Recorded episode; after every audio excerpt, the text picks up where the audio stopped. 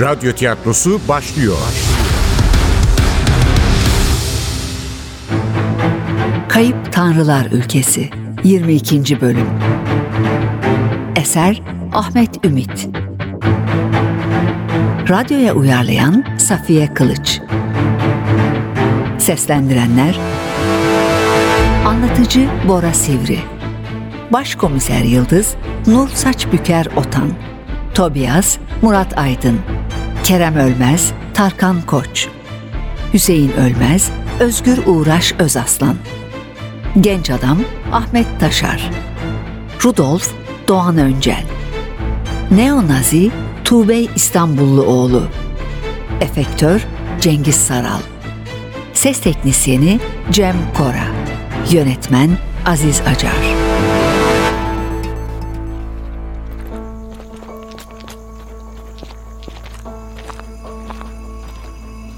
Ölmez ailesinin iki ferdi yan yana yürüyordu. İki polis birkaç adım geriden takip ediyordu onları.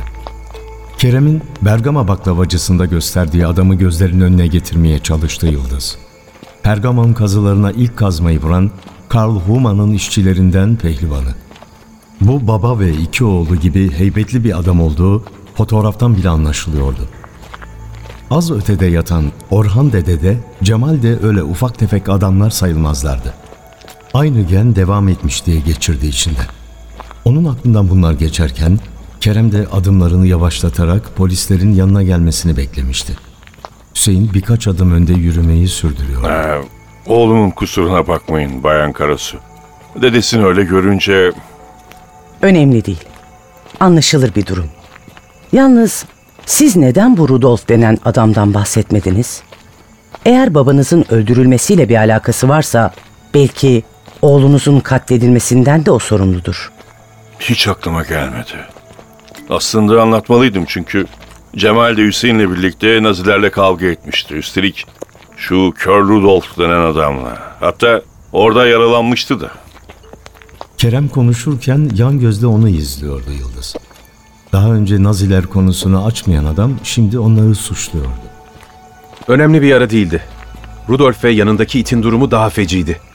Sandalyeyi kaptığı gibi dalmıştı aralarına Cemal. Ben söyleyeyim size, Cemal'in ölümünde de kesin onun parmağı vardır.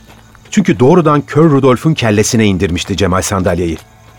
Herifin kafası kalındır ama ters yerine gelmişti. on sekiz dikiş attılar kel kafasına. yirmi üç yıl önce mi olmuştu bahsettiğiniz olay? Yok, o değil. Bu on yıl önce olmuştu. Gerçi yüz yıl geçse de unutmaz o s***siz. Ve asla affetmez. yirmi üç yıldır beni unutmadı. İntikamını almadan da durmayacak. Kim bu Kör Rudolf ya? Kör bir adam nasıl kavga ediyor sizinle? Rudolf çok iyi kavga eder. Dediklerine göre Putin'e itmiş onları. Putin, Rusya Devlet Başkanı Putin mi? Evet, Vladimir Putin. Eskiden K G B'de çalışıyormuş. İşte o zamanlar K G B Nazilere eğitmiş. İki polisin de inanmayan gözlerle baktığını görünce ısrarla tekrarladı. Vallahi diyorum ya. Bu tarafta yani batıda karışıklık çıkarmak için K G B doğudaki Nazilere eğitmiş. Putin de bizzat işin içindeymiş. Kafadan uydurmuyorum. Girip bakın Google'a görürsünüz. Kitap bile var bu konuda. Putin aynı zamanda Stasi üyesiymiş. Bild gazetesinde okudum. Kimliğinin fotoğrafını basmışlardı. İşte bu Rudolf ve arkadaşlarını eğitmişler orada. Adamı sokak dövüşçüsü olarak yetiştirmişler. Tek başına üç kişiyi halledebilir. Kör haliyle mi? Sadece sol gözü kör. Sağ gözüyle senden benden daha iyi görür. Adamın lakabı Kör. Daha önce iki gözü de sağlamdı. Gerçek ismi Rudolf Winkelmann. Ama bize çattı ve belasını buldu. Evet, sol gözünü de ben çıkardım. Birden bir suskunluk çöktü aralarına. Psikopat mı yoksa kendini savunan bir kurban mı vardı karşılarında? Tobias'la Yıldız'la ne diyeceklerini bilemediler.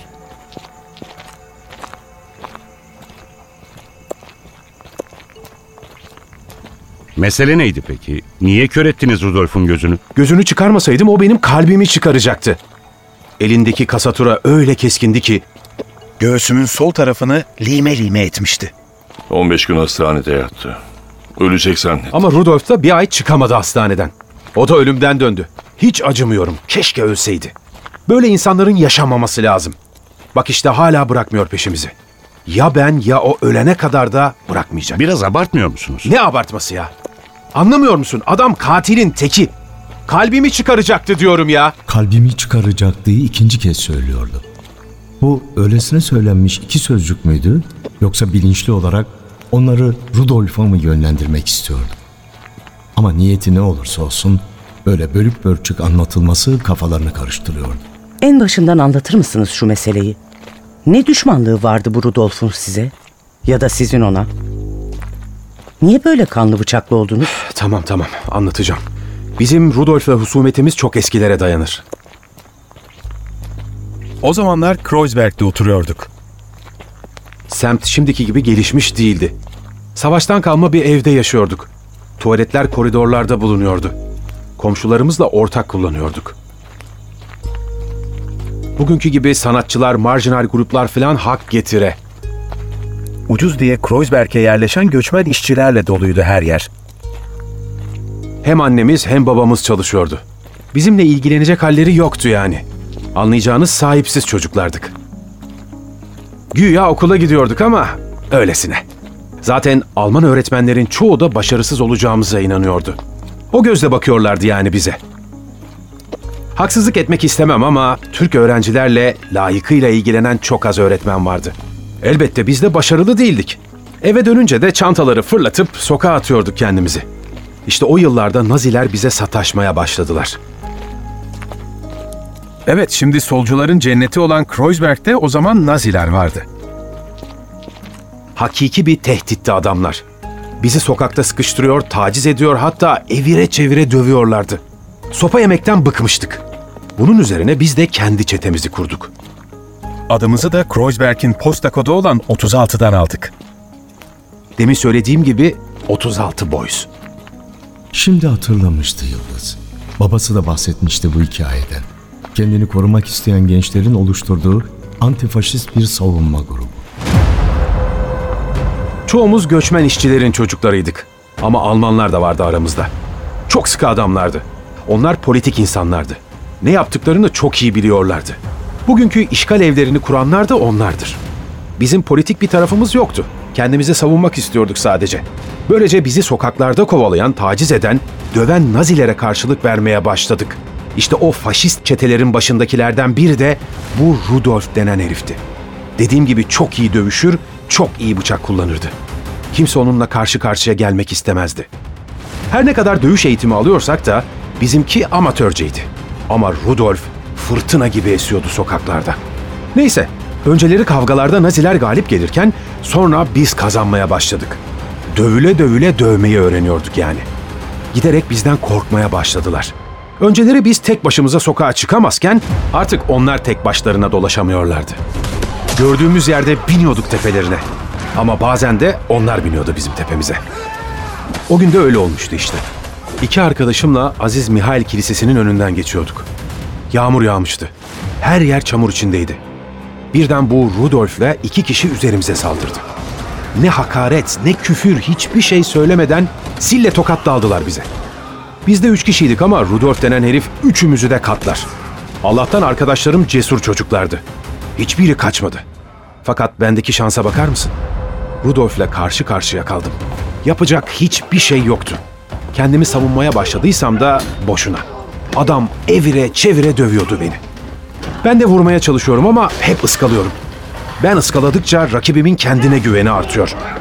Nitekim son bir darbeyle beni yere sermek için Rudolf biraz geriye çekildi. Göğsüme tekme atmak için hızlanarak üzerime geldi.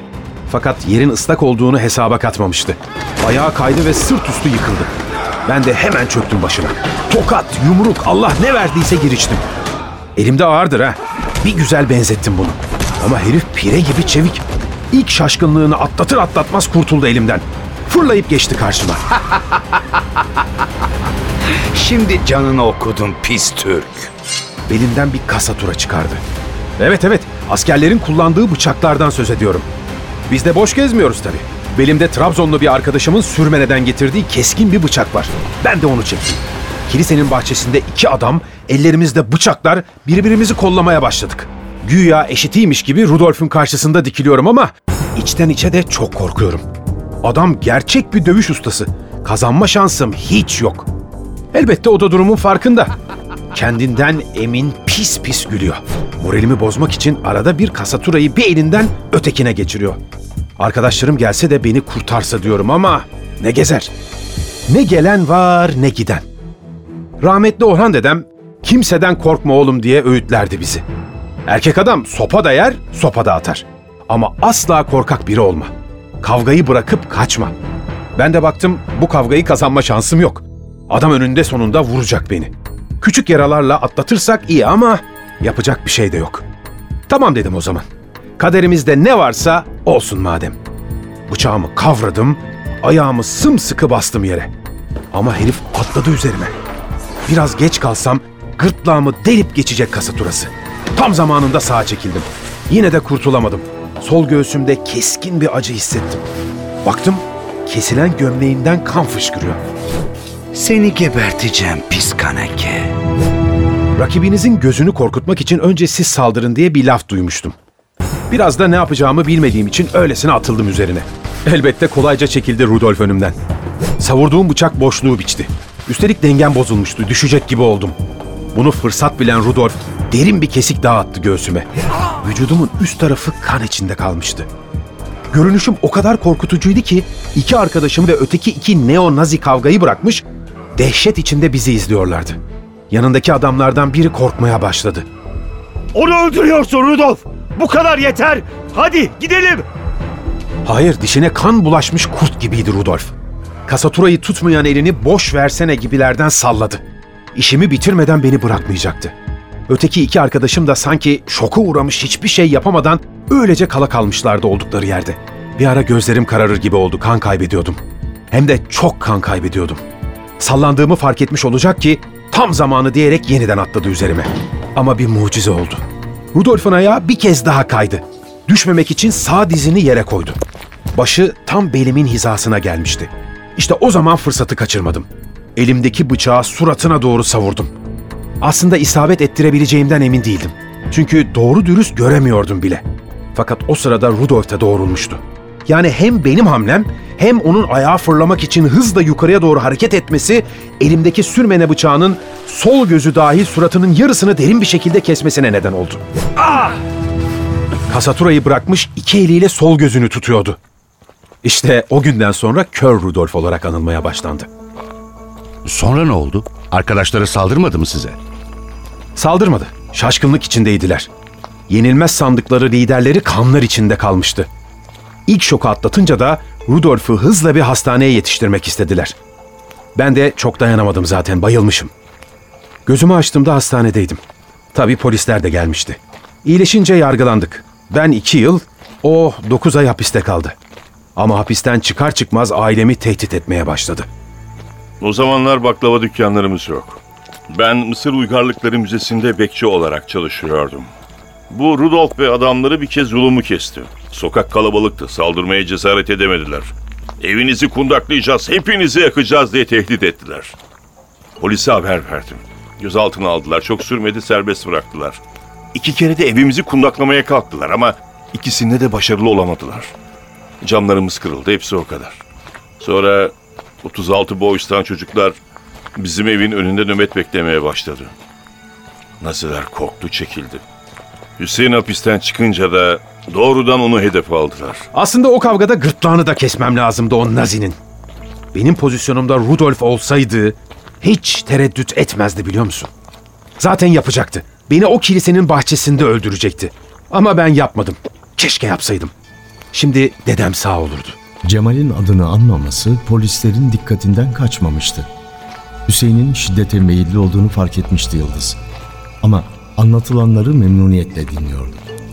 Eğer bu adamın söyledikleri gerçekse her iki cinayeti de Nazilerin işlemiş olma ihtimali çok güçleniyordu. Yine de acele etmemek lazımdı. Hala karanlık noktalar vardı. Peki şu Cemal'le olan kavga, o ne zaman oldu? Cemal'in sizi Rudolf'tan kurtardığı kavgadan bahsediyorum. Sandalyeyle başına vurdu dediniz ya. Ha evet, o söylediğim gibi başka kavgaydı. Bundan on sene önceydi. Kreuzberg'deki dükkanı yeni açmıştık. Ölünün arkasından konuşulmaz ama Cemal'in ne mal olduğunu bilmiyoruz o sıralar. Bizimle yaşıyor yani. Bir bilgisayar şirketinde çalışıyor Potsdamer Meydanı'nda. Bizim dükkan cumartesi de açık. Arada yardım ediyor bana. İşte o cumartesilerden birinde Rudolf yanında iri kıyım bir dazlakla dükkanı bastı. Evet, gündüz gözüne düpedüz bastı herif bizim Bergama baklavacısını. Cemal henüz gelmemişti. Ben yalnızdım. İkisi üzerime çullandılar. İkisinin de ellerinde çelik muştalar, yer misin yemez misin acımasızca vurmaya başladılar. Bir anda ağzım yüzüm kan içinde kaldı. Vitrin paramparça oldu. Tepsilerdeki tatlılar ortalığa saçıldı.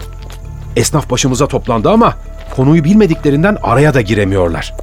İşte o zaman nereden nasıl geldiğini görmedim ama elinde metal ayaklı bir sandalye ile Cemal fırlayıverdi ortalığa. Rudolf'un kendini savunmasına bile fırsat vermeden indirdi sandalyeyi kafasına. Rudolf üzerimden çekilince ben de öteki çakalı aldım altıma. Pos makinesiyle darmadağın ettim suratını. O sırada Cemal de Rudolf'u dükkanın köşesine sıkıştırmış, kafasına kafasına indiriyordu elindeki sandalyeyi. En son Rudolf'u yerde gördüm. Zor yetiştirdiler hastaneye. on sekiz dikiş atmışlar kafasına. Bu kez ceza da almadık. Nefsi müdafaa. Bayan Karasu, Bayan Karasu. Diana bir şey buldu. Az önce sorguladıkları Martin'di. Elindeki poşeti sanki içinde iğrenç bir şey varmış gibi uzak tutuyordu kendisinden. Galiba cesedin bir parçası.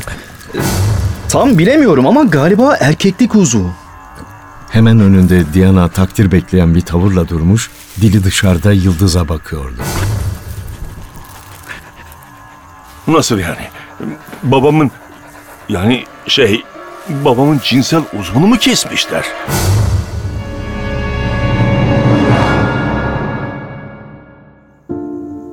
Omuzları çökmüş, gözleri yuvalarından dışarı uğramıştı. Köpeğin bulduğunu bir delil torbasına koyduktan sonra uzaklaşan kısa boylu olay yeri inceleme polisinin arkasından çaresizce bakıyordu. Size daha sonra söylemeyi uygun görmüştüm. Ama olmadı. Evet, ne yazık ki babanızı vahşice kesmişler. Tıpkı Kronos'un babası Uranos'u kestiği gibi. Aynı acımasız yöntemle. Kronos'tan bahsederken gözlerini karşısındaki adamın yüzüne dikmişti. En küçük bir mimini bile kaçırmamak için ilgiyle izliyordu. Kerem'in renginin attığını, nefes almakta zorluk çektiğini fark etti. Ama asıl tepki oğlu Hüseyin'den geldi. Kronos'u ne karıştırıyorsunuz? Anlattık ya, bu işin arkasında Rudolf var. Adam yıllardır biriktirdiği kinini kusuyor işte. Hepimizden intikam alıyor. Rudolf'un mitolojiyle bir alakası var mıydı? Niye soruyorsun ki bu soruları? Adam eli kanlı katilin teki. İflah olmaz bir yabancı düşmanı. Nazilerin elebaşısı. Mitolojiyle alakası olsa ne olur, olmasa ne olur? Dedemin katili işte. Neden mitolojik sembolleri kullanıyor? Ne? Bakın Bay Ölmez. Katil hem kardeşinizi hem de dedenizi öldürürken mitolojik semboller kullandı. Antik Yunan kültürüne göndermeler yapıyor. Cemal sanki Zeus'a kurban edilmiş gibiydi. Dedeniz ise Uranos gibi saldırıya uğradı. Kör Rudolf dediğiniz adamın bunları yapabilmesi için mitolojik bilgiye sahip olması gerekir. Ama böyle bir zahmete girmesi için ailenizin geçmişinden de haberdar olması gerekir. Ne varmış aile geçmişimizde? Kimse ailemize dil uzatamaz. Ailenize dil uzatan yok. Sadece babanızın daha önce anlattıklarından yola çıkarak dedelerinizin daha kazının ilk gününden itibaren Pergamon'da çalıştıklarını söylüyorum. Katil her iki cinayette de ailenizin bu geçmişine atıfta bulunuyor. Bunu yaparken de antik Pergamon'daki dinsel ritüelleri kullanıyor. Eğer bu cinayetleri gerçekten de Rudolf denen adam işliyorsa hem mitolojiyi hem de ailenizin geçmişini çok iyi bilmesi gerekir diyorum. Evladım, Bayan Karasu yanlış bir şey söylemiyor. Belki de Rudolf gerçekten arkeolojiyle alakalı biridir. Yahut bizim geçmişimizi bildiği için özellikle öğrenmiştir. Sen demiyor musun adam kendisine yapılanı asla unutmaz diye? Güya yıldıza hak verirmiş gibi görünüyordu ama aslında dikkatleri kendi üzerinden kör Nazi'ye kaydırıyordu. Başkomisere çevirdi bakışlarını. Öyle değil mi? Rudolf kapıyı bize taktıysa hakkımızda her türlü bilgiye de ulaşmıştır. Mümkün tabii. Eğer Ölmez ailesini tümüyle ortadan kaldırmak niyetindeyse sizi çok iyi etüt etmiş olması gerekir. büyük büyük dedenizden bu yana Pergamon'la ilgili olduğunuzu öğrenince de cinayetlerine böyle bir gizem katmak istemiş olabilir. Rudolf'la konuşurken elbette bunları da soracağız, araştıracağız. Baba rahatlamaya başlamıştı. Fakat başkomiser ağzındaki baklayı çıkarmakta gecikmedi. Ama daha önce öğrenmem gereken bir konu var. Sizin hakkınızda önemli bir bilgiye ulaştık. Önemli diyorum çünkü babanızın öldürülme şekliyle alakalı bir durum söz konusu. Neymiş? Elimden gelen her türlü yardımı yapmaya hazırım. Yıllar önce hastanede psikiyatri tedavisi görmüşsünüz. Kendinizi Kronos zannediyormuşsunuz. Altı ay kadar hastanede kalmışsınız. Ailenizin Tanrılar sülalesinden geldiğini söylüyormuşsunuz. Kavgalı olduğunuz kuzeniniz Davut'a Okeanos diye sesleniyormuşsunuz. Saçmalık! Saçmalıyorsunuz! Anlaşıldı. Naziler yerine suçu bize yıkacaksınız yine. Yazık. Bir de Türk olacaksınız. Ama paranızı onlar veriyor değil mi? Sizi satın aldılar öyle değil mi? Alman derin devleti için çalışıyorsunuz. Hüseyin tehlikeli derecede yıldıza yaklaşmıştı. Hey hey uzak dur. Daha fazla yaklaşma. Ne diyorsun sen be? Hem dedemizi öldürenlere göz yumuyorsunuz hem de bizi mi tehdit ediyorsunuz? Sana uzak dur dedim. Kayıp Tanrılar Ülkesi. Eser Ahmet Ümit. Radyoya uyarlayan Safiye Kılıç. Seslendirenler: Anlatıcı Bora Sivri, Başkomiser Yıldız Nur Saçbüker Otan, Tobias Murat Aydın, Kerem Ölmez Tarkan Koç, Hüseyin Ölmez Özgür Uğraş Özaslan, Genç Adam Ahmet Taşar, Rudolf Doğan Öncel, Neonazi Tuğbey İstanbullu oğlu, Efektör Cengiz Saral, Ses Teknisyeni Cem Kora, Yönetmen Aziz Acar.